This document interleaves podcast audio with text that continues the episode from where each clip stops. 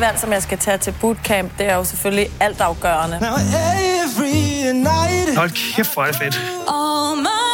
Jeg tænker, der er, hvad der skal være, for at skabe en fuldstændig fantastisk sæson. X-Factor. Hver fredag på T V to og T V to Play.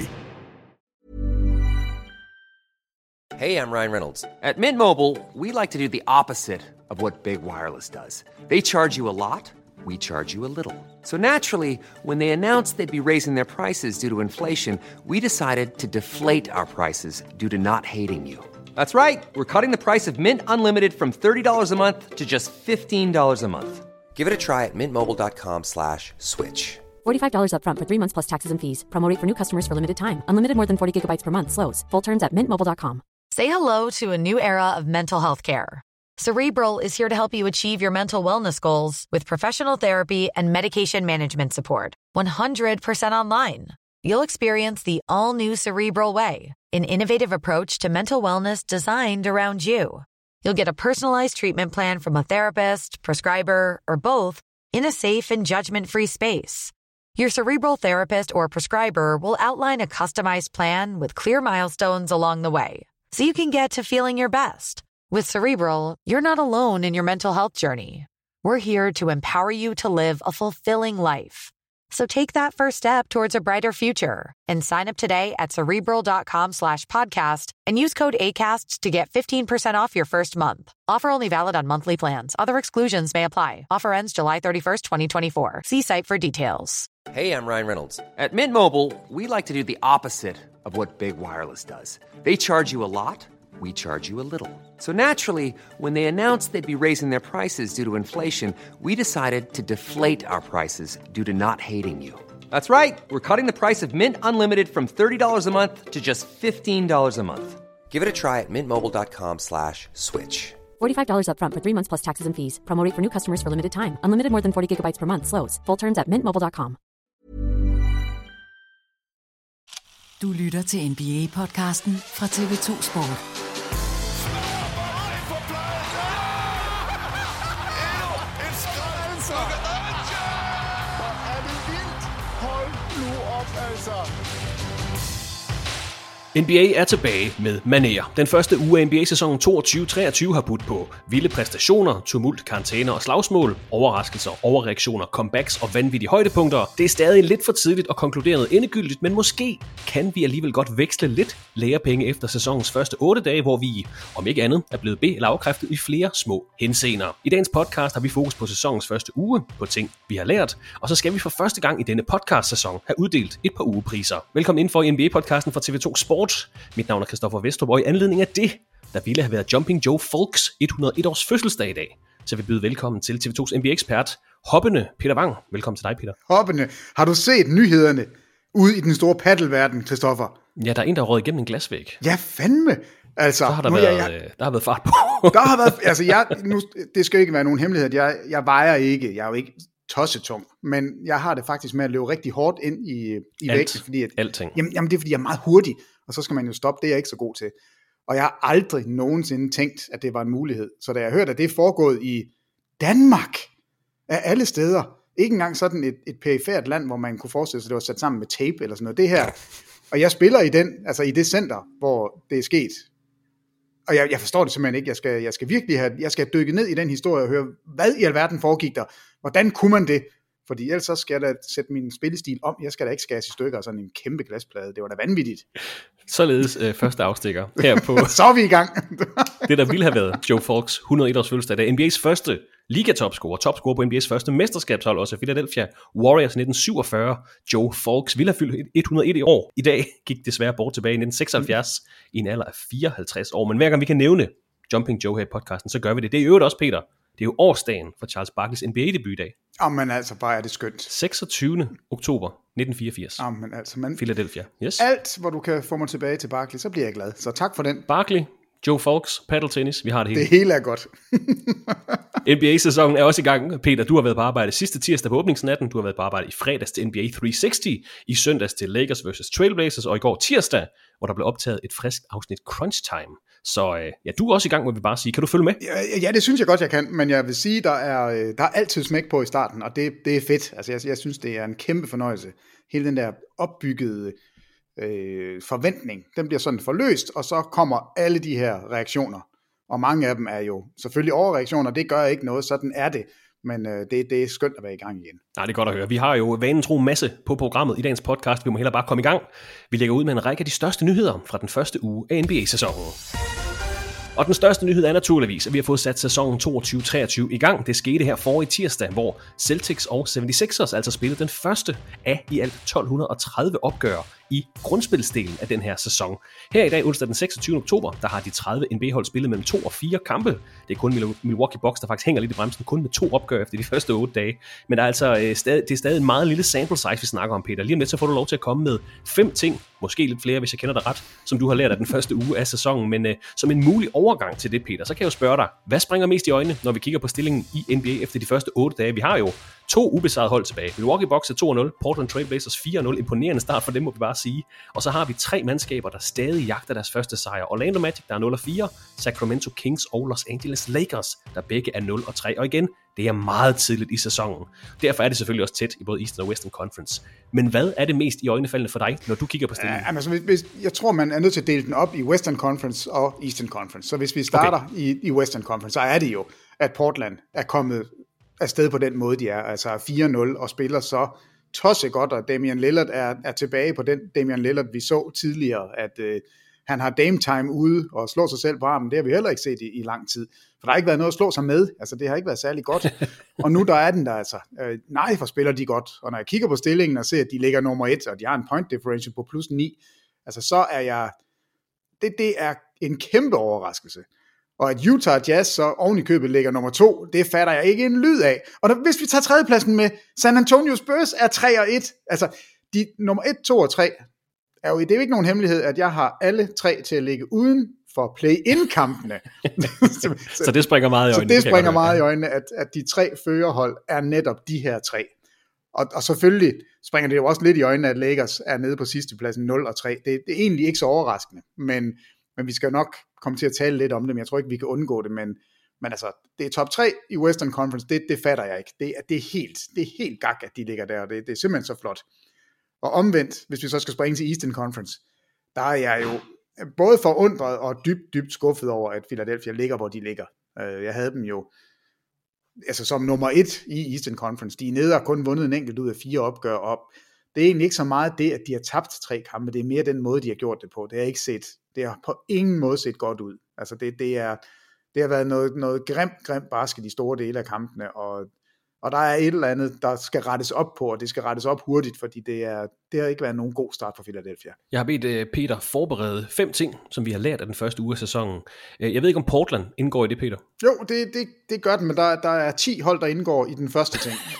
Okay, godt at høre. Lad os, lad os bare lige øh, knytte en kommentar til Portland Trail Blazers. De startede sæsonen fire nul. Det er første gang siden nitten nioghalvfems, at de har gjort det. Vi har også set Damien Lillard levere back-to-back enogfyrre points kampe her i weekenden mod Phoenix og så mod Los Angeles Lakers. Så vi har fået et spørgsmål til Portland. Øh, Kasper Fyrkov spørger, hvad skal holdet gøre for at blive mesterskabsrelevante? Kan de overhovedet sammensætte et trade, som kan få en afgørende spiller til holdet? Og hvem skulle det være? Og han siger selv, nej, Vang. Ikke Ben Simmons, er Lillards eneste vej til et mesterskab at blive traded til en anden klub.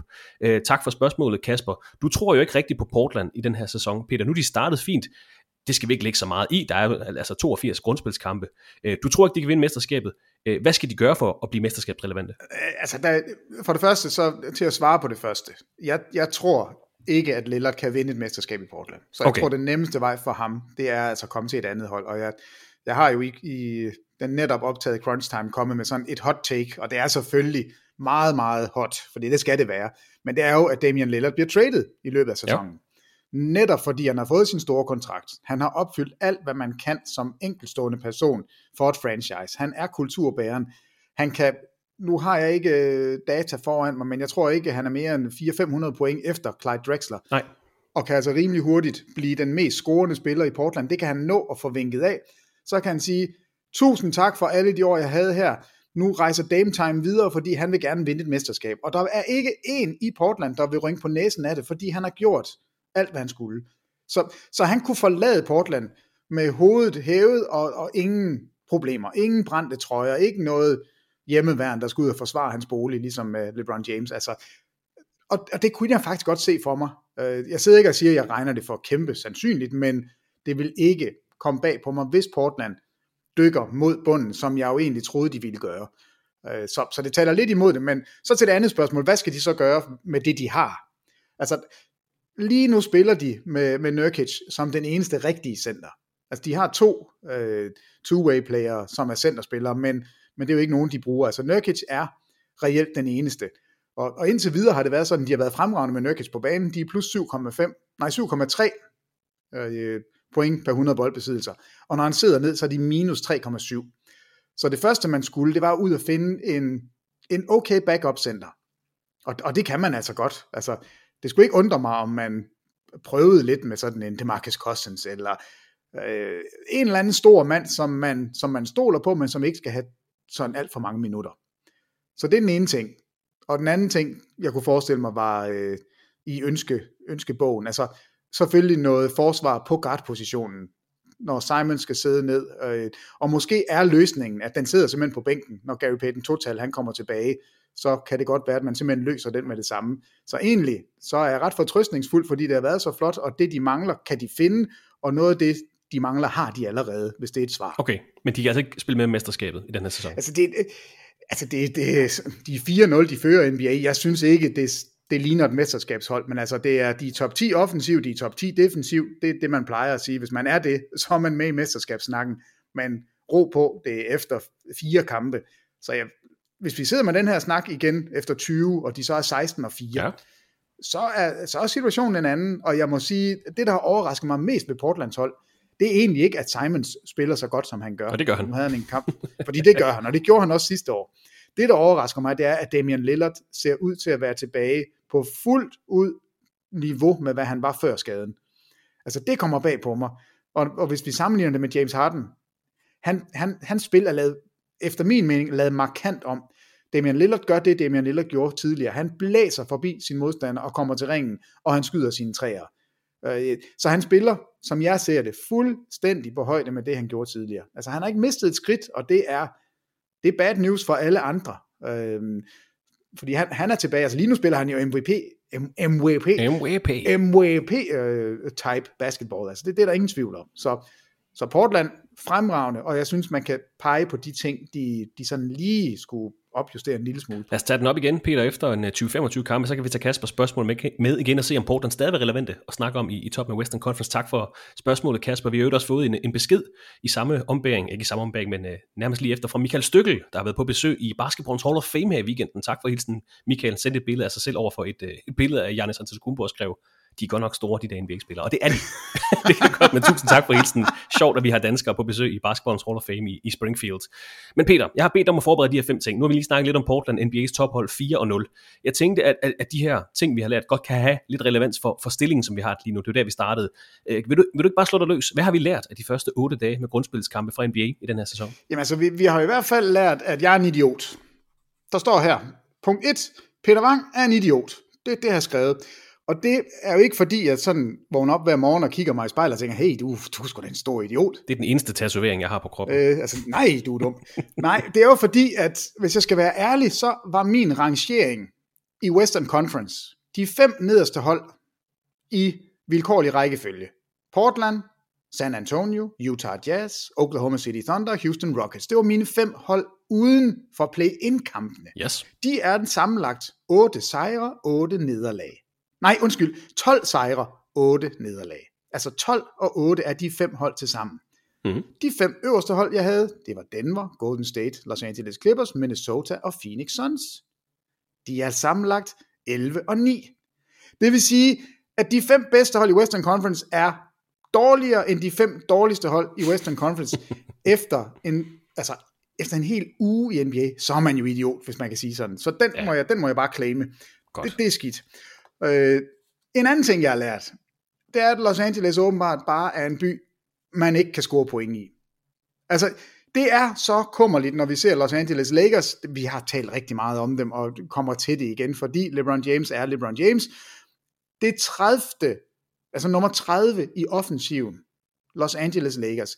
De kan ikke ramme noget, altså enogtyve procent på træerne. Westbrook, som nu er, er småskadet, og derfor nok ikke spiller resten af sæsonen, nu får vi se, han er nede under ti procent. Der er ingen at de spillere, der har spillet i alle kampene, der har scoret over tredive procent på deres trepointsforsøg. Det er det mest elendigt sammensatte skydende hold nogensinde. Lakers is not a team constructed of great shooting, som LeBron James sagde. No, LeBron James skyder jo seksogtyve procent. Ja, yeah, we don't have a lot of lasers out there. Nej, Nej det er, det er rigtigt. rigtigt. I har ikke nogen laser. Øhm, men, men for os at skulle dele det sådan lidt ud, Lakers pivringe i angrebet, de har et rigtig godt forsvar. Altså, det er faktisk det næstbedste forsvar i ligaen. Øh, men Clippers, deres offensiv er nummer niogtyve. Så de to dårligst skydende hold, eller de to hold, som producerer færrest point per boldbesiddelse, det er simpelthen Los Angeles-holdene. Så lige nu, der er Los Angeles bare et, øh, det er Hiroshima for angrebsbasket. Brick City. Brick City, det kan vi i hvert fald godt kalde dem. Altså, og Los Angeles Clippers forværrer jo deres situation ved at være det hold, der smider flest bolde væk. Altså deres turnover percentage er på sytten komma fire. Og, og når man kigger på resultaterne, hvis ikke man har set kampen, så bliver man jo forskrækket nogle gange. Så kigger man, og så når man ser boxscoren, når gud, Kawhi Leonard spillede ikke, nej, Paul George spillede heller ikke. Og jeg tror desværre for Clippers fans, øh, at det er sådan, vi kommer til at se den her sæson. Og det er også derfor, jeg ikke har dem til at ligge nummer et i Western Conference. Det her bliver en lang sæson, hvor de prøver en masse ting af. Og når slutspillet så kommer, så er det der, den virkelige test skal stå. Og der tror jeg altså, at Clippers, de vil være der. Men lige nu, der er det noget forfærdeligt angrebsbasket. Noget forfærdeligt, færdeligt spil i hele Los Angeles. Altså, crypto punktum com, formerly known as Staples. det, det er bare ikke et sted, man har lyst til at... Og, og sende bolden afsted for. Nej, det, det lyder ikke sådan. Nej, det er okay. Helt vildt. Så overraskende start i Western Conference, og så Brick City i Los Angeles. To ting, vi har lært af den første uge her. Ja, det, det er de to første. Og nummer tre på listen, det er, der er kommet to øh, meget interessante, nye, toneangivende guards i Eastern Conference. Ja. Øhm, og det er ikke kun All-Stars. Altså, jeg har ikke taget øh, DeJounte Murray med, selvom han også har været rigtig god. Jeg er dybt overrasket over Jalen Brunson. Enig, ja. Altså, nej, hvor har han været god. Øh, og det er ikke fordi, at, at hans statistikker stikker fuldstændig af. Altså næsten atten point, fire rebounds, syv assists, det er rigtig fint. Han smider kun én bold væk per kamp, det er mega godt. Men det, der sker, når han er på banen, der er bare styr på det. Julius Randle er en forvandlet spiller, og det er jo ikke fordi Julius Randle, øh, tror jeg, har bestemt sig for, ej, nu skal det være anderledes. Han er simpelthen skolet i at, at spille basket med en rigtig guard. Og nu har han en rigtig guard. Jalen Brunson har fuldstændig forandret mit take på, på New York Knicks, og, oh. og jeg synes også, det virker som om hele kulturen i New York er forandret. Altså Brunson, det er bare den der steady hand, der kommer ind, og du ved, hvad der sker. Det er ikke specielt øh, sådan seværdigt, eller jo, det, det synes jeg, det er, men det er ikke, det er ikke Ja Morant, han kommer ikke til at hænge hen over nogen og dunke dem i hovedet, han kommer ikke til at løbe fra nogen. Det er bare, altså nu, det lyder så fortærset, det der kød og kartofler, ikke? Men altså, der er bare styr på tingene. Og han kan score, han kan sætte andre op, men frem for alt, så er det bare som om bolden ender det rigtige sted. Øh, så så det, er, det er meget, meget overrasket over. Jeg har også trådt ud af en, en skygge i Dallas, kan vi godt sige, og det er med al respekt for, for Luka Doncic, men får jo også bolden mere, får lov til at styre spillet mere. Jo, men jeg var bange for, at han ikke kunne bære det. Altså jeg var bange for, at ja, ja, det blev for, for stor en mundfuld. Det, det tror jeg vi alle sammen var, men, men, men det er jo mere, at han træder ud i lyset fra skyggen og på den ja, største scene. Det, det kan man sige. Og, og, og den anden, jeg har taget med, det er jo selvfølgelig, fordi det var ham, de helst ville have haft i New York, og det tror jeg da også, hvis jeg skulle vælge, så ville jeg da stadigvæk sige, at Donovan Mitchell er, er en bedre spiller, og i hvert fald er der flere highlights i ham, men han er virkelig også kommet godt fra start hos Cleveland, altså som jo ja, det må man sige. Starter ud med, at Darius Garland får en finger i øjet, altså hvor, hvor latterligt er det? Så hold nu op med sådan noget, altså. Hvad var det? Blev han den første spiller i Cavaliers historie til at score tredive point i de tre første kampe i en sæson? Det tror jeg. Jamen, det, kan, det, kan, det kan godt være. Jeg tror, han satte sådan en, en, en klubrekord. Ja, jamen, i hvert fald så har han været rigtig god og mere til. Og det er svært at komme til et nyt hold, skulle spille med nye spillere, og så præstere fra første fløjt. Og det har de to bare gjort, og det synes jeg simpelthen er så befriende, at det ikke er same old, same old, vi snakker om. Men det er simpelthen to nye guards, der er kommet ind, og og i den grad har sat deres aftryk på deres respektive mandskaber. Det, det, ja. det kan jeg virkelig godt lide. Ja, hvad har du ellers? Jamen så har jeg, øh, han starter ikke, han spiller i Charlotte, og jeg må ærligt sige, at jeg har aldrig nogensinde skænket ham en tanke, og det er endda hans tredje sæson. Men Nick Richards i Charlotte Hornets kommer ind som den kun ottende spiller fra Jamaica Man, øh, og, og spiller vanvittigt. Han så øh, treogtyve minutter per kamp, femten point, ni rebounds, skyder niogtres procent fra gulvet, er, altså, det er, det er Plumlee, der starter, og så kommer, så kommer Richards ind og spiller backup minutterne. Og jeg er egentlig mega træt af det, samtidig med, at jeg synes, det er, det er lidt sjovt. Øhm, at, at man har sådan en spiller, der lige pludselig bare er der. Altså jeg synes jo, det er ærgerligt, at man drafter Mark Williams, og så får han ikke lov til at spille. Det kan være, det ændrer sig i løbet af sæsonen. Men Nick Richards, hvis man skal tilskrive nogen noget af æren for, at Charlotte lige nu, er de ikke tre og et? Jo, nej, to og et. Øh, to og et. Øh, så er han i hvert fald en del af det. Han har virkelig taget chancen, og er, han, har, han har fandme spillet godt, altså i de her ja, treogtyve minutter per kamp. Så ham og Plumlee, de dele som centerpositionen, det er jo ellers der, hvor vi hele tiden har sagt, vi skal jo have det trade med Indiana, vi skal have Miles Turner til, vi skal have en center til. Nu har de måske en center, de kan bruge. Det, det er i hvert fald sjovt. Og så er han fra, fra Jamaica. Det, det synes jeg også er sket. Der er håb i Charlotte. Det har vi lært af den første uge. Ja, det er det. to, to sejre deres første tre kampe. Sejre over Spurs og Atlanta Hawks. Ja, men nu sagde der var otte spillere. Den ene, det er Patrick Ewing. Jeg ved ikke, om, om jeg synes, kan vi tælle ham med? Altså, ja, han er født i Kingston, så det må vel... Jo, men han var jo med på... Og man er så nationaliseret på, derefter. På det amerikanske ja, landshold, så ja. Det er sådan lidt snyd.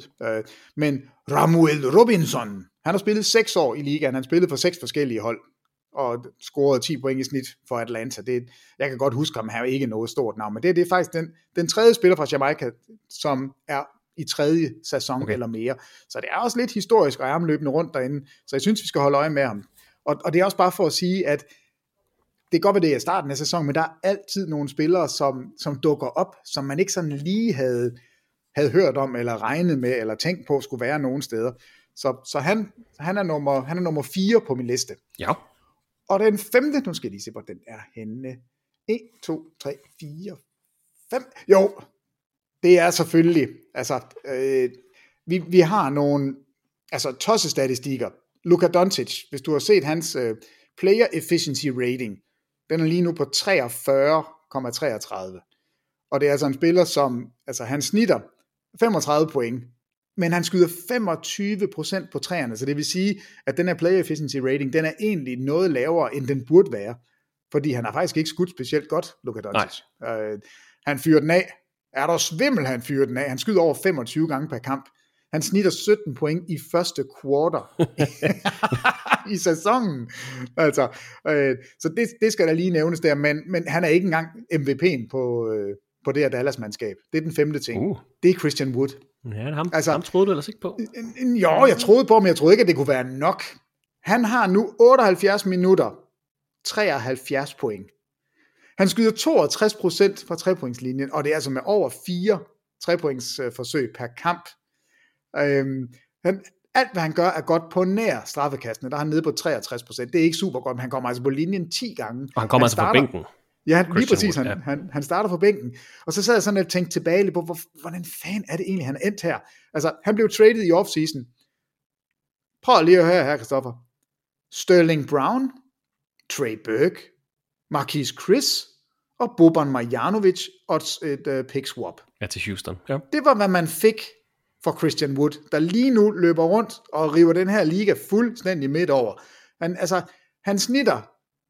i tyve toogtyve, fra tyve til tyve toogtyve i Houston, der snitter han nitten point og ti rebounds og skyder otteogtredive procent på træerne. Hvorfor vil man ikke beholde ham?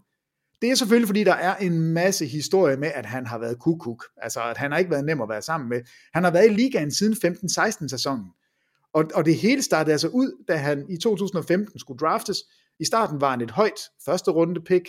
Så faldt han, fordi man kunne finde... Han, de lavede sådan nogle background checks på ham her, og han er, han er sgu lidt skør, vi, vi tør ham ikke rigtigt. Så røg han ned i anden runde, nej, han er faktisk for skør, vi tør slet ikke. Så røg han helt ud og, og kom altså ind som undrafted, og røg rundt Philadelphia og Charlotte, Milwaukee, hos Pelicans, hos Detroit, var, var i G-League, var i Kina, blev waived i Kina, uden at spille en kamp, og kom tilbage til G-League. Så er du loko. Så er du loko, der er et eller andet helt galt. Altså, det, det, det må, jeg ved ikke, hvad han har lavet derude i Kina, men det er som om, at man nu, forhåbentlig hos Dallas, har fundet den, i hvert fald en, en af de rigtige brikker. Fordi han har været fuldstændig forrygende.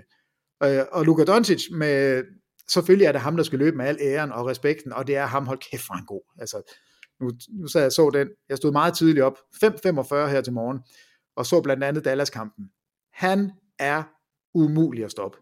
Altså, hvis der er en spiller, jeg elsker i posten, så er det Luka Doncic. Det fut, øh, altså den måde, han bevæger sig på, han tager røven på alle, der dækker ham op.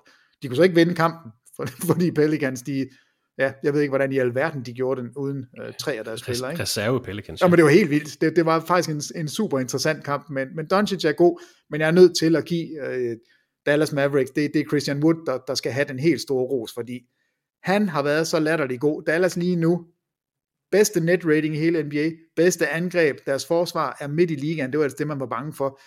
Hvad, hvad sker der nu her, når, når de skal sætte et nyt hold sammen, og Christian Wood gider, han dækker op, og altså lige nu kører alt for Dallas andet end resultaterne. Altså, det, de har ikke vundet de her kampe, men er du svimmel, de har en, en god duo øh, med Christian Wood og Luka Doncic, så, så han får min, den femte ting, jeg sådan lige er stusset over, hvor jeg tænker, hold da op, det, det, det er altså sejt. Fem gode ting, både positive og negative. Sådan er det jo med vores dækning af N B A. Vi skal jo både kritisere og rose, det skal vi huske også, Peter. Ja. Noget vi også har lært, jeg tillader mig lige at, at, at, at tilføje lidt til din liste, noget vi i hvert fald har lært i de første otte dage, det er ham her, Paolo Banchero. Han kan spille. Han kan score point. Snitter toogtyve komma otte point per kamp efter fire kampe. Første spiller til at starte sin N B A-karriere med fire tyve-pointskampe i træk siden Grant Hill i nitten fireoghalvfems. Paolo Banchero, ja, Orlando Magic, altså jeg ved også, du gerne vil snakke lidt om Bol Bol. Ja, det, ham kommer vi til. Ham kommer, åh, oh, okay, så skal jeg ikke afslutte. Ja, ja, ja. Men Paolo Banchero kan spille, det kan Bennedict Mathurin også i Indiana Pacers. Jeg er glad for, at vi fik nævnt ham i vores prediction podcast om Eastern Conference. Kanadisk rookie for Indiana har scoret nitten, seksogtyve, syvogtyve og sytten point i sine første fire kampe, og det er fra bænken. Han er altså også klar til N B A, så har vi Ivy i Detroit, og vi har en rigtig spændende rookie-class med Paolo Banchero og Bennedict Mathurin. Mathurin. Ja, Mathurin. Ja. Mathurin. Yeah. De er i hvert fald kommet for at spille, så det har vi i hvert fald også set i de første otte dage af sæsonen. Og så vil jeg gerne spørge dig, Peter, nu, nu er du selv Lakers, dem har vi snakket lidt om. Øhm, Boston Celtics lagde ud med en ni-point sejr over Philadelphia i åbningskampen, så vandt de med syv point over Miami, seks point over Orlando, og så taber de med atten point til Chicago Bulls her i mandags, en, en kamp, hvor det overhovedet ikke klikkede for dem, efter de ellers var op med nitten point. De fik lov til at åbne sæsonen, finalisterne fra i sommer. Hvad siger du til dem indtil videre? Er den her kamp på Chicago Bulls, skal man bare tage den ud af ligningen, og så kommer de til at storme videre, eller kan man lægge noget i det her uh, turnaround? Øh, nej, du skal ikke lægge noget i, at de har tabt en enkelt. Altså, fordi det, sådan er det. Nu har de vundet femoghalvfjerds procent af deres kampe. Det, det er jo absurd godt. Øhm, så jeg, jeg, jeg ser Boston tilbage på hesten, og så trumler de afsted igen. Jason, okay. Jason Tatum er trådt op. Altså nu, vi havde ham ikke, eller jeg havde ham ikke inde som en superstjerne.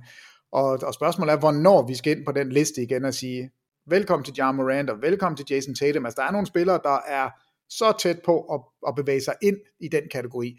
Jason Tatum ser, ser ud, som om han er på en mission lige nu. Og Jaylen Brown er lige et, et mulehår efter. Hans skudprocenter er lige noget lavere. De snitter præcis lige mange afslutninger per kamp. Det er godt fordelt. Det, det føles ikke som sådan en min tur, din tur måde at spille på. Det føles som et hold, der, der udmærket godt ved, at de var snublende tæt på at vinde mesterskabet sidste år, men at de bare ikke havde fået de der finale hook, som man altså ofte ser, at holdene skal have. Altså, de skal lige ind og, og mærke, hvor ondt det gør at tabe. Øh, og jeg synes, det virker som om, de næsten er blevet sådan knyttet mere sammen af hele den her Ime Udoka-sag. Altså, jeg, jeg tror, der var mange, og mig selv inklusiv, der var meget skeptiske omkring, hvordan overlever holdet og miste den træner, der bandt dem sammen i sidste sæson. Og så kommer der sådan en fireogtredive-årig tyggegummi-tykkende assistant coach ind, øh, som tramper afsted på sidelinjen, og det ser ud som om, at, at han har fat i noget af, af det rigtige. Der er i hvert fald der ikke... Der blev smidt ud af kampen af en mand. Ja, altså, ja, ja, og det er jo fedt. Og sige, så jeg, jeg var ikke med, når I tabte. så så jeg, jeg, er ikke, jeg er ikke nervøs for, for Boston. Altså, det er kun et spørgsmål om, kan de vinde det hele? Altså, er, er de så gode? Og, og der tror jeg, først det svar, det får vi selvfølgelig først på den anden side af nytår, men altså, når Robert Williams kommer tilbage, kan de så blive det her forsvar, som jo var, men det var jo helt vanvittigt godt i den, den sidste halvdel af sidste sæson og i slutspillet. Altså, det, det var deres angreb, der faldt fra hinanden. Og jeg synes jo, de, de problemer, de havde i, i slutspillet, dem har de jo adresseret. Altså, den her tilførsel af Malcolm Brogdon, den er jo ikke kun tænkt på, på de toogfirs kampe, nu skal vi rigtig godt igennem dem. Den er jo tænkt på, hvad vi så i slutspillet. Altså, Derek White måske ikke var helt konstant nok. Altså, det, det var lidt on and off med ham. Han havde nogle fremragende kampe, og så faldt han fuldstændig væk. Nu har man Malcolm Brogdon også til at gå ind og tage de her minutter. Så jeg synes, øh, jeg synes Boston ser virkelig god ud, og Ime Udoka, jeg tror ikke, det betyder så meget, som jeg var bange for, det ville gøre. Lige nu, der, der, der, der synes jeg faktisk, de er der. Og det var netop et, et fokus indtil den her sæson, hvordan vil Boston Celtics se ud, både med tilførselen af spillere, og så at Ime Udoka altså ikke var der som træner, men Peter er ikke nervøs for dem. Et andet fokus, vi havde, Peter, vi havde jo rigtig mange... Rigtig mange fokuser. Vi havde ma- masser af foku- foki øh, på hold i N B A. Et andet, det var det her Brooklyn Nets hold. Vi behøver ikke bruge alt for meget tid på dem, men, men Ben Simmons... har spillet tre kampe, sytten point, fjorten personlige fejl, og er fejlet ud i to af de her tre kampe, han har spillet. Uh, Nets er et og to, har tabt med toogtyve point til New Orleans, vundet med fire over Toronto og tabt med ti til Memphis. Og vi skal ikke, ikke fordi vi skal sidde og grine af Ben Simmons, for han skal selvfølgelig lige finde sit fodfæste igen efter en lang, lang, lang kamppause. Men overordnet set, hvordan synes du, han ser ud? Hvordan synes du, Nets ser ud? Jeg synes, han ser passiv ud af den anden verden. Okay. Altså, tretten afslutninger på tre kampe. tretten afslutninger, og en af dem er sådan en flyvetræer, øh, som han selvfølgelig ikke ramte. Det, det kan vi jo det kan vi godt regne ud. Han skyder under halvtreds procent på sin straffekast. Det er tydeligt, at han skal bare ikke derind. Altså, det er slet ikke den samme spiller, som vi har set tidligere. Den spiller, som angreb kurven, den spiller, som i den grad maste på. Øh, Nej, men det, og det er jo ikke det, for at sidde og, og nedgøre ham, det egentlig, fordi det er ærgerligt, fordi vi savner den gamle Ben Simmons. Ja, øh, altså jeg vil... Vi er virkelig klæde i ligaen. Jeg vil så gerne have, at, at Ben Simmons, han bliver, bliver vanvittig. Altså jeg vil gerne have, at vi ser det der forsvar. Altså, ja, der synes jeg heller ikke, han har været. Men måske er de matchups, han har været i, heller ikke de bedste. Altså, nej. Zion Williamson, prøv lige at, at holde ham op væk. For det, ja. Altså, det, det er der ikke ret mange, der slipper afsted med. Øhm, så, så jeg håber, det er rust. Jeg håber, det er, at han lige skal i kampform, og han skal ved Gud have lidt, altså, cut him some slack, fordi det er, vi, vi skal ikke ind i, hvorfor han ikke har spillet, om mental issues, og småskader, og storskader, og det længe, han har været væk fra, altså, rigtig N B A-basket, og der er bare en forskel på at spille på den måde, som, ja, ja, som man gør. Men jeg synes, det er tankevækkende, at han, det er, det er en halvering af skuddene, altså over karrieren. Han, han snitter tolv komma to skud i karrieren, og er altså, øh, eller tolv komma to skud per seksogtredive minutter, og i år fem komma seks skud. Ja, der er jo så også to det, spillere på hold, der, der tager rigelige skud, kan man sige. Jo, jo, jo, men, men noget af det, øh, Brooklyn ikke lykkes med, der kommer slet ikke noget tempo op, altså han, han får ikke lov til at have de her rates, som vi husker ham. Når han tager rebounden og pumper den op ad banen, og hvis ikke der er nogen, der går til ham, så dunker han i hovedet på, på hvem der måtte være der. Altså, han, han har ikke haft den der... Øh, han har simpelthen ikke været så god, som han, som han har været tidligere. Han har været alt, alt for passiv. Og måske er det de der straffekastprocenter, han er så bange for at komme ind og stå derinde, og, og han kan ikke lide, at folk de kigger på ham. Øh, han har aldrig skudt godt, men han var der trods alt over tres procent i de seneste tre sæsoner. Nu er han under halvtreds og skyder ikke. Altså, han er, han er simpelthen ikke aggressiv nok, og det mangler de, fordi det her hold, det er slet ikke sammenspillet. Og så må man sige, de der tanker, vi havde omkring Ben Simmons, han kunne spille center. Ah, indtil videre, så kan han ikke. Altså, han er god ude på gulvet, han er stadigvæk, tror jeg, en forsvarsspiller, vi vil kigge på, når vi kigger på alle N B A-holdene til sidst. Så håber jeg, at hans navn dukker op, og det er en, vi, vi egentlig regner med skal være der. All defensive, han er der ikke endnu. Mener du? Ja, de, sagde jeg ikke det? Du sagde all N B A. Nå, nej, det var, nej, nej, nej. Det, all defensive, yes. Okay. All defensive, han, mm. han kommer ikke på noget all N B A-hold. Det, jeg lige ved at sige, den, det tror jeg næsten godt, jeg kan lide. Den kan vi godt sætte penge på. ja, ja, det tror jeg faktisk, desværre. Det, det, jeg tror, det er der, vi er.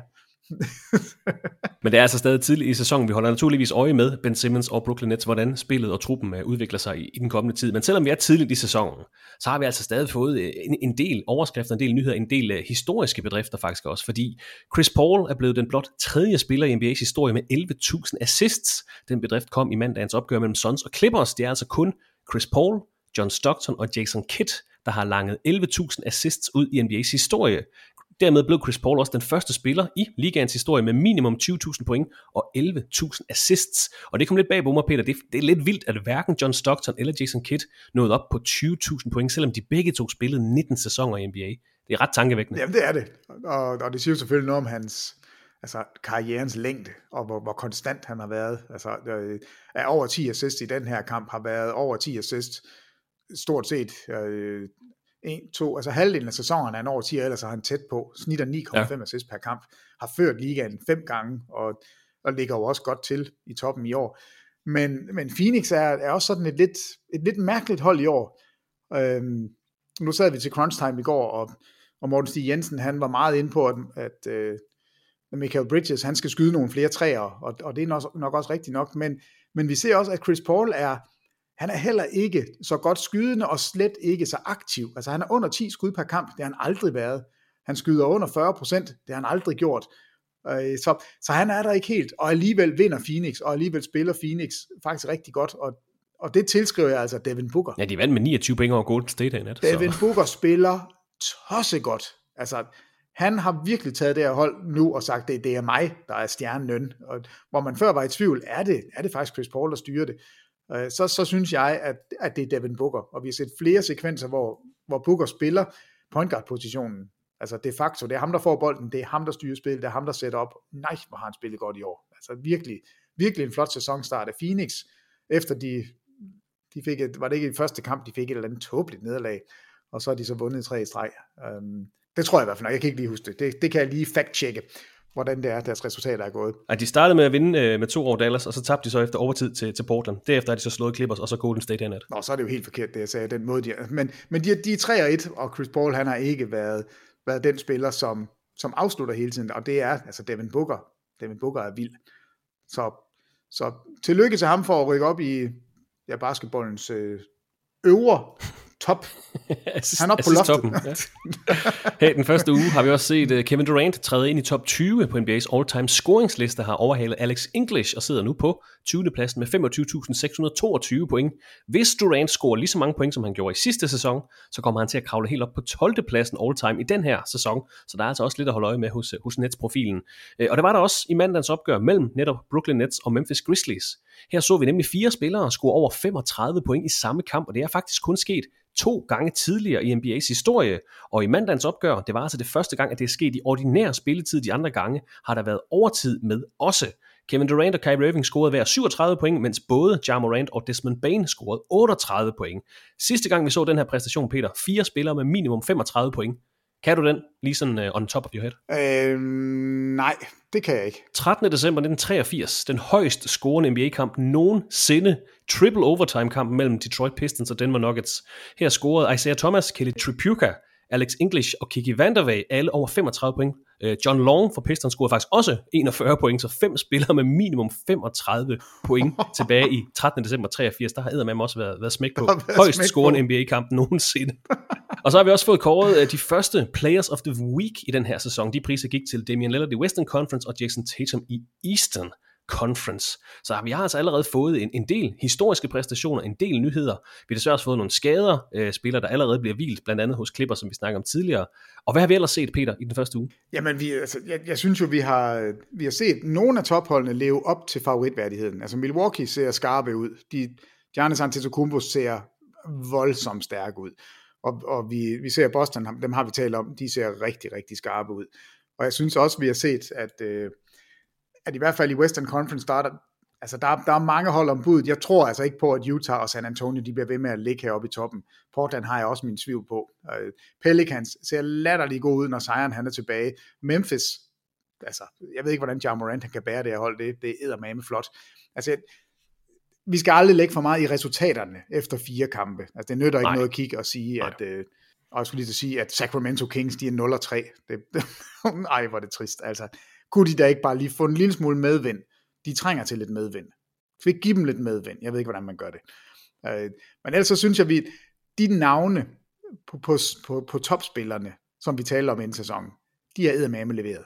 Altså hold nu op. Altså de der, øh, nu er det så Luka Doncic lige nu, som er, som er hvad, hvad, det, hvad det, jeg sagde, var det fireogfyrre, han havde i player efficiency rating. Altså vi har aldrig haft en spiller over femogtredive, så det, det er... Det er historisk godt, det vi ser lige nu. Det skal nok justere sig en lille smule. Men ellers så er det jo... Vi har set de store spillere træde ind. Vi har set nogle af de gode hold, vi styrker. Så nogle af de ting, vi var lidt i tvivl om, der har vi i hvert fald fået nogle svar. Altså Lakers, vi har fået et svar på, hvad kan det lade sig gøre det her med, med Westbrook? Og, og svaret er jo nej. Det, det kan det ikke. Er Brooklyn, er de bare en maskine, hvis alle... Hvis alle. Hvis deres tre største navnespillere, nej, det er de ikke. Det er heldigvis et holdspil. Og det er ikke nok bare at have de tre på banen. Så, så jeg synes, at vi har fået lidt svar i den første uge. Og vi har også fået en håndfuld ting, som Peter og vi andre har lært af den første uge af N B A-sæsonen. Noget, som vi måske også har lært her den første uge af sæsonen. Det er, at øh, det er ikke alle de oplagte tankinghold, der er lige gode til at smide kampe. Det er som om, de ikke helt forstået konceptet. Øh, måske en reaktion på, at Adam Silver har udtalt, at ligaen holder skarpt øje med, hvordan hold stiller op og leverer i forhold til jagten på et godt draftpick her til næste sommers N B A-draft. Og det leder os videre til et nyt segment i podcasten, Waiting for Wembanyama.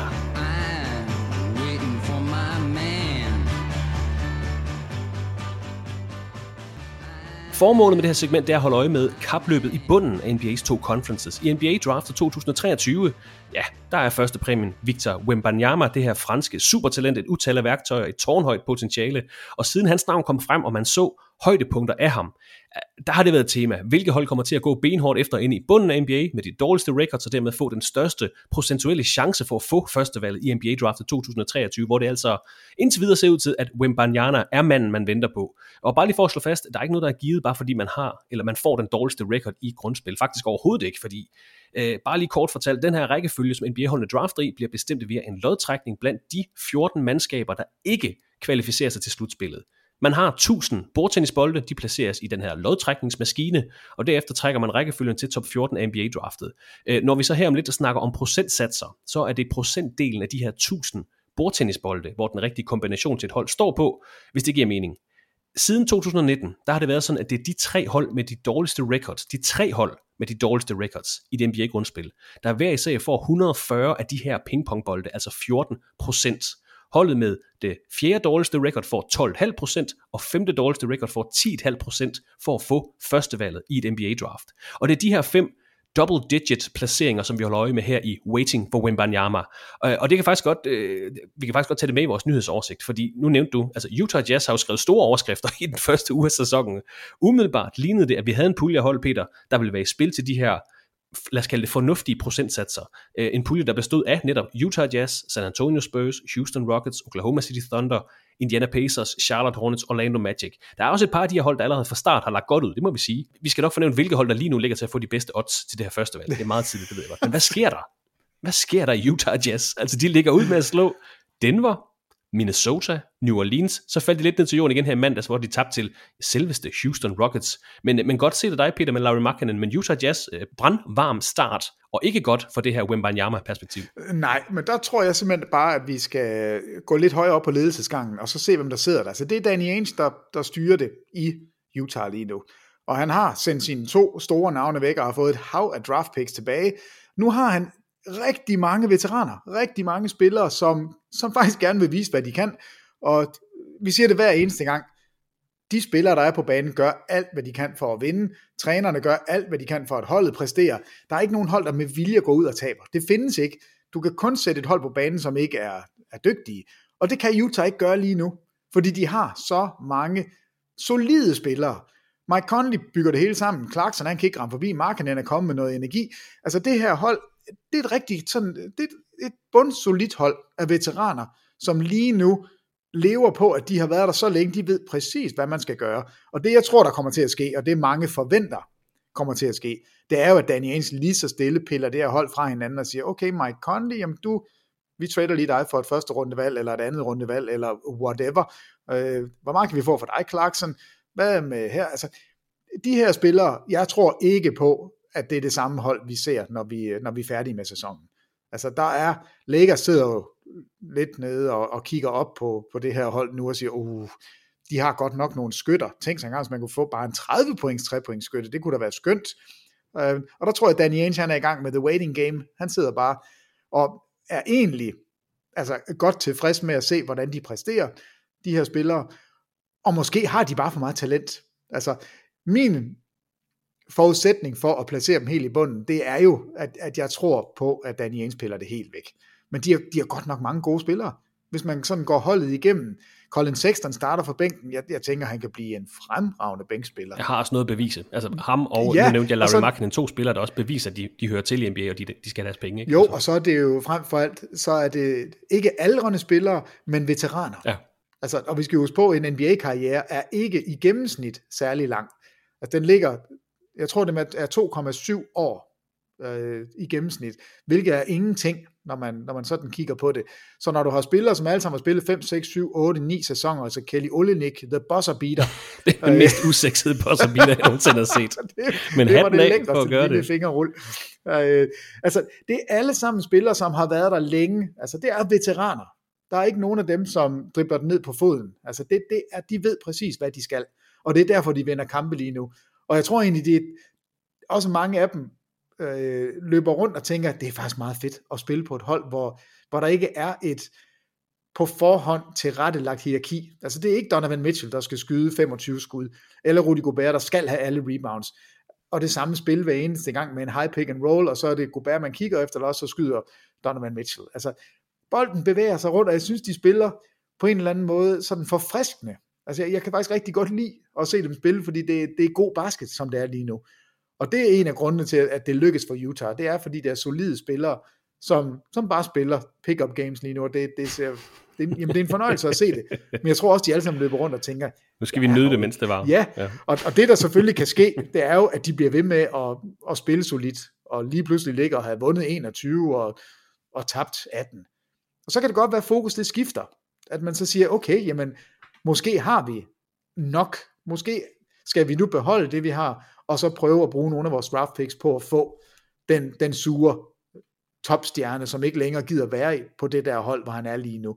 At vi så i stedet for at være sælger, så bliver vi køber. Så jeg tror, at Dan James, han afventer.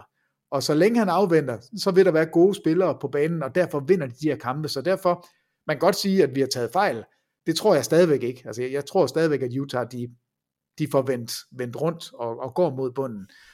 Men, øh, men det er da super sjovt. Det, det er da mega sjovt at se, hvordan de, hvordan de snyder. Altså i hvert fald predictions lige nu. Det samme gør San Antonio Spurs, har også vundet tre af deres første fire kampe. Efter de ellers levede med at tabe øh, til Charlotte med syvogtyve point, så har de altså slået Indiana, Philadelphia og Minnesota alle på udebane. Men som du er inde på, det er jo kloge hold. Jeg tror, det er ren røg, røgslør det her. Nu kigger N B A, de har løftet pegefingeren, de kigger på Orlando Magic, tager sammen. Oklahoma City Thunder, tager sammen. Og så Jazz og Spurs, de ligger bare ind til sådan nogle masterclass tankjobs senere på sæsonen. Masterclass tankjobs. Det skulle være et, øh, det skulle du undervise i. Det kunne godt være sådan et, et webinar. Sådan det er ikke meningen, at det her segment normalt skal være så langt, men, men vi holder bare øje med de her loss records og positioneringerne i bunden af Western og Eastern Conference. Men her i dag, onsdag den seksogtyvende oktober to tusind treogtyve, hvis der skulle uddeles bordtennisbolde med draft odds, så ville Orlando Magic, Sacramento Kings og Los Angeles Lakers få største muligheder for at få førstevalget i N B A-draftet to tusind treogtyve. Alle tre hold vil altså få fjorten procent chance. Så tillykke til Magic, Kings og Lakers. I er cirka nioghalvfjerds kampe fra at komme lidt tættere på Victor Wembanyama. Altså lige for at runde den af, Christoffer. Jeg, hvis man har lyst til, så gå ind og lege med det. Det har jeg lige siddet og gjort nu inde på den hjemmeside, der hedder tankathon punktum com. Mm-hmm. Der, der kan man hele tiden følge, hvordan øh, oddsene de er, og hvordan holdene ligger. Og jeg har lige trykket på en øh, simuleret lottery prediction. Der er det så med første runde, første valg, Los Angeles Lakers. Nummer to, Los Angeles Clippers. Nummer tre, Miami Heat. Altså, det er Lakers, Clippers og Heat. De har et, to og tre, og det sjove er jo, at Lakers, deres draftrettighed, den ligger hos New Orleans Pelicans. De kan bytte rundt. Så lige nu, der ligger første valg, det kommer til New Orleans, andet valget kommer til Oklahoma, og Miami, de har deres eget draft picks, og de kan så vælge nummer tre. Det er en ekstra variabel, kan... det er alle de her draft picks, der er ude og, ude at flyve. Ja. Jamen altså, man kan sidde og gøre det igen og igen og igen. Lige nu, der ligger Los Angeles nu med fjorten procent chance for at få første runde, første valg. Klipper sig ned på halvanden procent. Men det er jo, det er et lotteri, og, og, og du har fuldstændig ret, man er ikke sikret noget som helst, selvom man er det dårligste hold i ligaen. Og jeg kan, hvis det her det fortsætter hos Los Angeles Lakers, hvis den her fuldstændig forfærdelige sæson fortsætter, hvis ikke man får løst gåden, nej ikke gåden, men hvis ikke man får løst problemet med Russell Westbrook, hvis man kommer så langt bagud, at man misser slutspillet, så kan jeg love dig, at der sidder nogle folk i New Orleans og krydser fingre, og der sidder nogen hos Lakers. De vil aldrig nogensinde kunne overleve, hvis de nu fik første runde, første valg til sommer, og skulle give deres draft pick væk. Skulle give Victor Wembanyama væk til et andet hold, fordi de har dummet sig. I tre sæsoner, hvor LeBron James hold er startet nul og tre, ja. Der har man mistet slutspillet. Jamen det, det er... Altså, det, jeg lover dig, nu er jeg ikke den største Lakers-fan, der sidder nogen, som ryster i bukserne nu, og der er nioghalvfjerds kampe tilbage. Det er et, et frygteligt scenarie, de ser ind i, men, men for alle os andre, så er det jo ret sjovt. Øhm, nu, nu tror jeg ikke, det ender der. Altså, Pelicans kan, nej, nej, nej, nej. kan vel ikke bare få roligt. Første runde, første valg, fordi Lakers, de... Oh. De skal nok komme op af Lakers, bare roligt. Ja, altså, jeg tror lige, jeg tager et billede af mit simuleret her, så du, bare, så du ved, det ikke er løgn. Så lægger jeg den lige op. Og så kan man se, at, at den er god nok. Lakers, de får første runde, første valg. Men vi holder altså øje med det her bundkapløb i løbet af hele grundspillet. Inden vi kommer alt for langt væk fra uh, bundafdelingen af N B A, så skal vi også huske at sende en, en tak og en hilsen til Markus Broksø, der tidligere på måneden var inde og se en, en preseason-kamp mellem Nuggets og Thunder. Og, og Markus, han var dybt forundret og forvirret over, at Oklahoma City Thunder stillede op med både Jalen og Jalen Williams på holdet. Som han selv skriver, live i hallen var det i hvert fald utrolig svært at finde rundt i, hvilken Williams det var. Og så kommer Kendrick Williams på banen, og det hjalp heller ikke til at få overblik over banen. Tak for mailen, Marcus. En ting er at have tre spillere med det samme efternavn. Det kan være Williams, eller Johnson, eller Brown. Men, men at have Jalen og Jalen, det staves altså J-A-L-I-N og J-A-Y-L-I-N på banen på samme tid. Jo, og så ligner de hinanden. Altså, ja, de har sådan samme store, ikke afro, men sådan store hår. Jeg tror, ja. jeg tror at træner Mark Dagnall og Sam Presti, de har kedet sig i offseason. Og så har de besluttet at prøve alt muligt random på banen. Nu hentede de deres første sejr her i nat, men, men jeg tror, de prøver at narre fjenden. Jamen, det er godt, hvad man altså der, der er den store Williams og den lille Williams, men de ligner hinanden på en prik. Den ene er bare, bare, bare center, og den anden er, er knap så stor. Men jeg kan godt forstå, det har været... det, det har været forvirrende at sidde til en preseason-kamp. Okay, Williams, Williams, ja. Williams, Williams. Nej, Williams, Williams, Williams.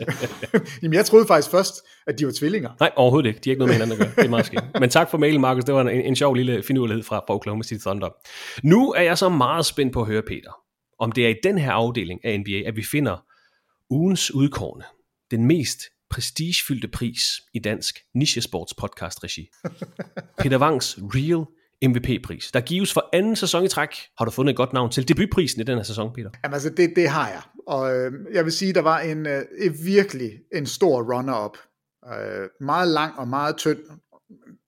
Ikke helt nok, og det er selvfølgelig Bolbol, jeg taler ja. om. Han kan, han kan ikke få lov til at få den, men han snitter altså to komma otte blocks per kamp, men spiller kun seksten minutter. You do the math. Det er otte komma fire blocks per otteogfyrre minutter. Så spil nu Bol Bol over otte blocks per kamp. Det har vi ikke set siden uh, Bill Russell og Will Chamberlain.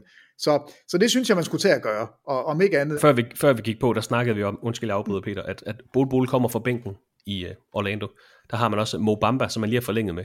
Hvis man så får Wembanyama, så har man Wembanyama Bamba Bol, øh, som sådan en trio, øh, man kan spille i Orlando Magic. Det holder jeg lidt med. Jeg håber, jeg, ja, men, altså, jeg vil jo gerne have ham til Thunder, så vi kan få de her lange arme og lange ben, men jeg vil lige sige Orlando, og så kan du tage Banchero ind over også. Ja, Wembanyama Bamba Bol Banchero. Jeg tror næsten, jeg er med.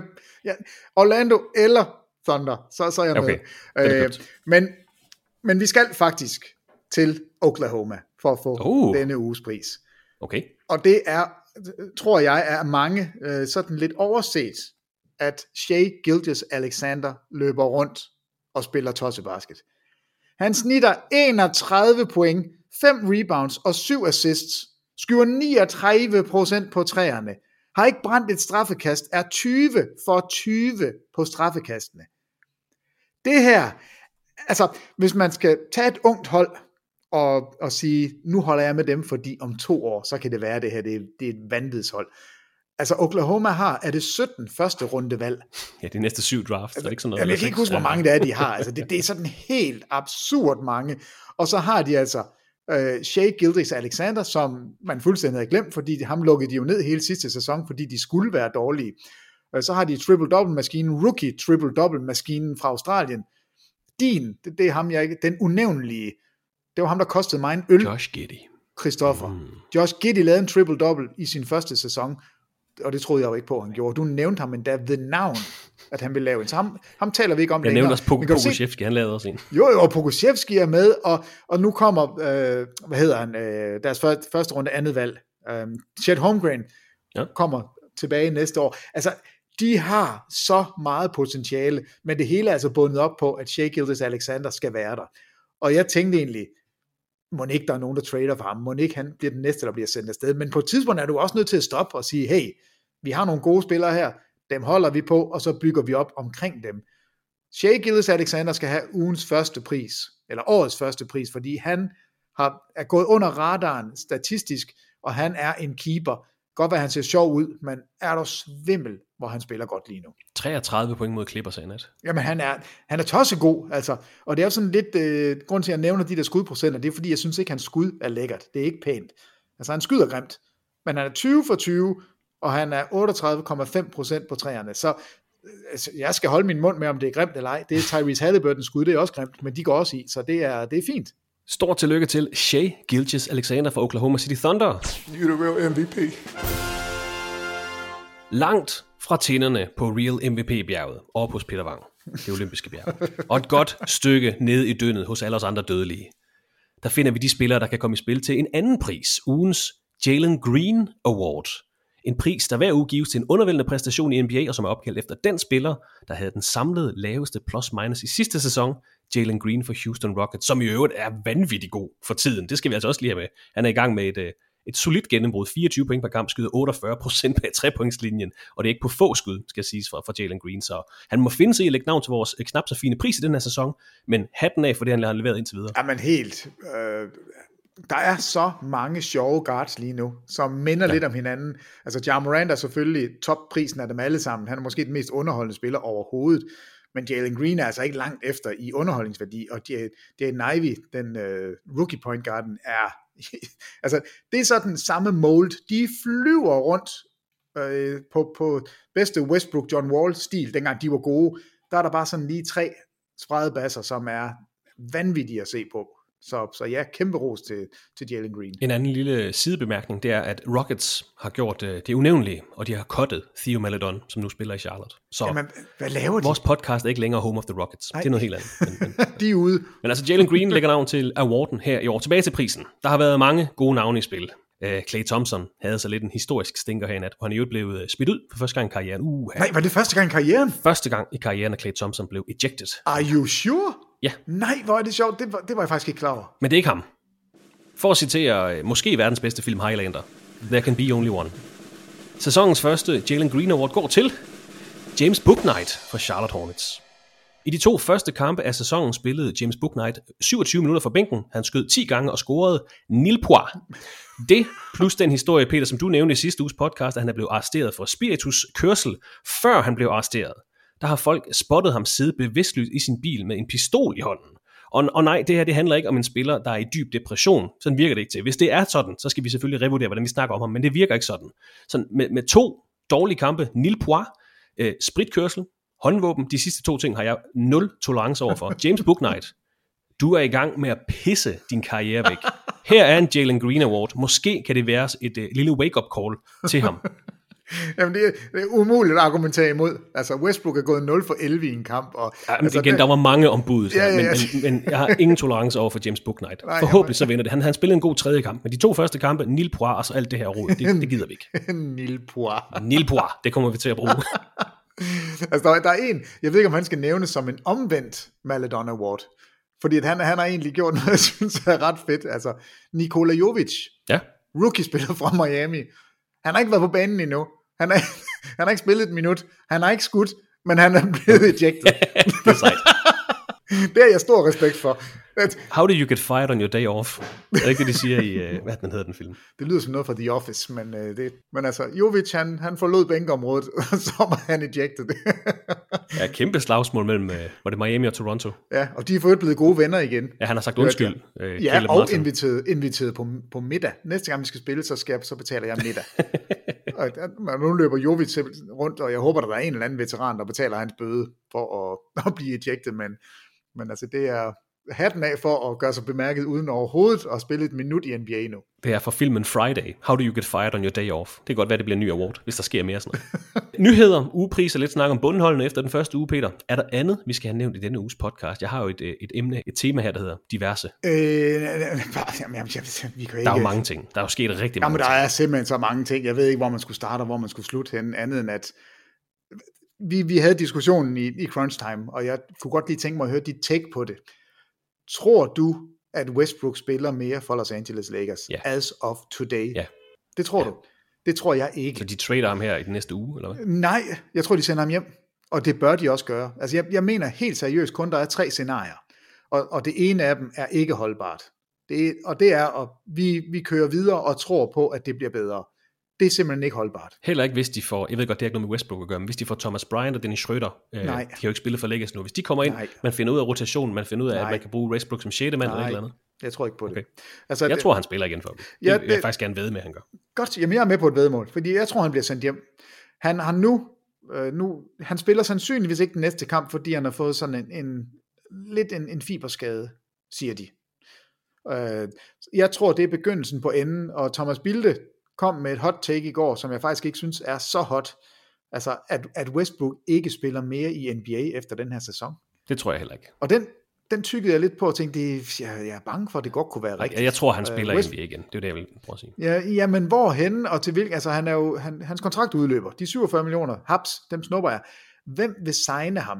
Vil han være en spiller, som vil, altså rent af, af stolthed, tror du så ikke næsten, han tænker, nej, så hvis ikke jeg kan få lov til at spille, så skal det skal ikke være på den her måde i hvert fald. Du tror ikke, Thunder ikke vil give ham en kontrakt? Jo, måske. Altså det, jeg håber i hvert fald ikke, at, at det er slut for Westbrook, men, men lige nu er der tre scenarier hos Lakers. Det ene, fortsæt, den dur ikke. Den anden er, send ham hjem og vent på, at der er en trade-mulighed, som, og det vil der komme i løbet af, altså, de, jeg tror stadig, den er Buddy Hield og Miles Turner, det trade, det ligger der. Hvis de ringer, så siger Indiana, ja, det gør vi. Vi skal nok til Westbrook, han spiller overhovedet ikke, vi giver ham pengene, vi slæber ind vores kontrakter, vi bliver dårlige helt efter bogen. Altså det, det er jo det, der er, der er i spil. Eller også, så bliver han sendt hjem, og så sidder han hjemme på sofaen, og, øh, og så venter man, indtil man nærmer sig trading deadline, og ser, hvilke hold er, går nu all in på at tænke, hvem kan se sig selv smide nogle spillere væk, og jeg, jeg, jeg har svært ved at se ham komme tilbage overhovedet, altså det, jeg, jeg tror da, jeg tror da at, at han spiller igen i N B A, men lige nu, jeg, jeg tror faktisk, han er færdig hos Lakers. Jeg tror ikke, vi ser ham igen i en Lakers uniform.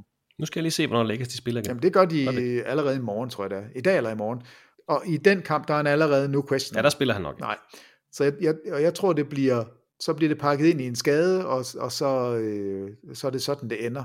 Um, Og det er jo super trist, men lige nu for holdet, det bedste, der, der kan ske, og det eneste rigtige, det er, at Westbrook kommer væk fra holdet. Altså det, det er for svært. Det er simpelthen for svært at, at holde det kørende. Det er for svært at være Westbrook. Altså det må være fuldstændig forfærdeligt at løbe rundt på den måde. Han bliver buet. Der er heller ikke meget ros den vej. Han er, han er blevet gjort til sådan en national scapegoat. Fuldstændig. Altså det er fuldstændig ligegyldigt, hvad han gør. Hvis han så, lad os sige, han lavede en triple-double med tredive point her i, i morgen, så, nå ja, men han kan stadig ikke skyde træer. Sådan. Det er lige meget, hvad han gør. Han kan ikke rigtig komme ud af. Nej, og, og det øjeblik, han prøver på at skyde, altså han kan jo kun, de, man kan jo kun blive tilgivet nu, hvis han rammer alle skud. Ja, præcis. Altså, det, det, det, han, han har ikke en chance lige nu, og jeg tror, det er for stor en distraktion for, for holdet.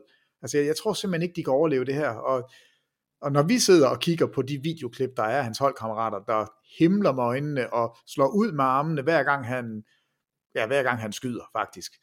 Øh, Så, så glemmer man jo, at alle de andre hold, eller alle de andre spillere heller ikke kan ramme noget som helst. Men lige nu, der har man en mulighed for på en eller anden måde at starte på en frisk, ved at sige, okay, det er Westbrooks skyld det hele, nu er han her ikke, nu prøver vi igen. De spiller i nat øh, på så, udebane mod Denver, så spiller de fredag på udebane mod Minnesota, og så på natten til... hjemmebane mod Pelicans. Nej, natten til øh, mandag mod Denver igen på hjemmebane, og så Pelicans derefter øh, onsdag. Okay, så, så det er fire kampe, som meget vel kunne være nederlag. Altså, det, det, det er i hvert fald ikke, det er ikke hold, hvor man sidder og tænker, åh, oh, det er favoritsejr, vi får her. Det er ikke Houston og Charlotte. Men du tror, han har spillet sin sidste Lakers-kamp simpelthen? De skal spille imod. Jeg tror simpelthen ikke, han spiller mere, nej. Og, øhm, jeg tror ikke, han bliver traded i den her uge, men jeg tror, han bliver sendt hjem. Altså, de laver en John Wall, som der skete i Houston sidste år.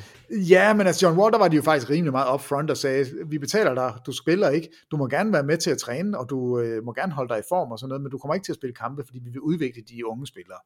Og John Wall, jeg synes egentlig, det er alt ære og respekt for at, at holde sig i gang og nu spille rigtig godt hos Clippers. Jeg tror simpelthen, at man, man er nødt til at være gået drastisk til værks hos Los Angeles og sige, Westbrook, du, det, det er for svært for os alle sammen, og du ved også godt, det er for svært for dig. Nu har du sådan en semiskade, som du har fået, fordi du sad på bænken i én kamp, og det var du ikke vant til. Så derfor har du fået sådan en, en lille skade, og nu, øhm, nu er det så den, vi, vi siger, du har, og derfor kan du ikke spille, og så venter vi til, vi kan få dig traded, fordi det er ikke godt for nogen af os, det her. Der var i hvert fald noget at holde øje med i den næste uges tid, Lakers program om Westbrook spiller igen for Lakers, enten i den her uge eller resten af sæsonen. Nu har Peter nævnt det et par gange, hvis ikke du kan få nok af Peter Vang og Thomas Bilde, så gå ind på T V to Play og se friske afsnit af Crunch Time, og ellers så er de to herrer tilbage i kommentatorboksen her på søndag, hvor du kan se L A Clippers mod New Orleans Pelicans og opgøret mellem Detroit Pistons og Golden State Warriors. Du kan altid finde et kampprogram på sport t v to punktum d k bindestreg basketball eller holde dig opdateret på vores sociale medieprofiler. Peter Vang, tak for din tid i dag. Vi snakkes ved næste uge, forhåbentlig med uh, nyheder om Russell Westbrook. Ja, det er mig, der tager Christoffer. Altid en fornøjelse. Det blev ordene i dagens N B A-snak. Tak fordi du lyttede med, og på genhør i næste uge, hvor vi er tilbage med en ny podcast.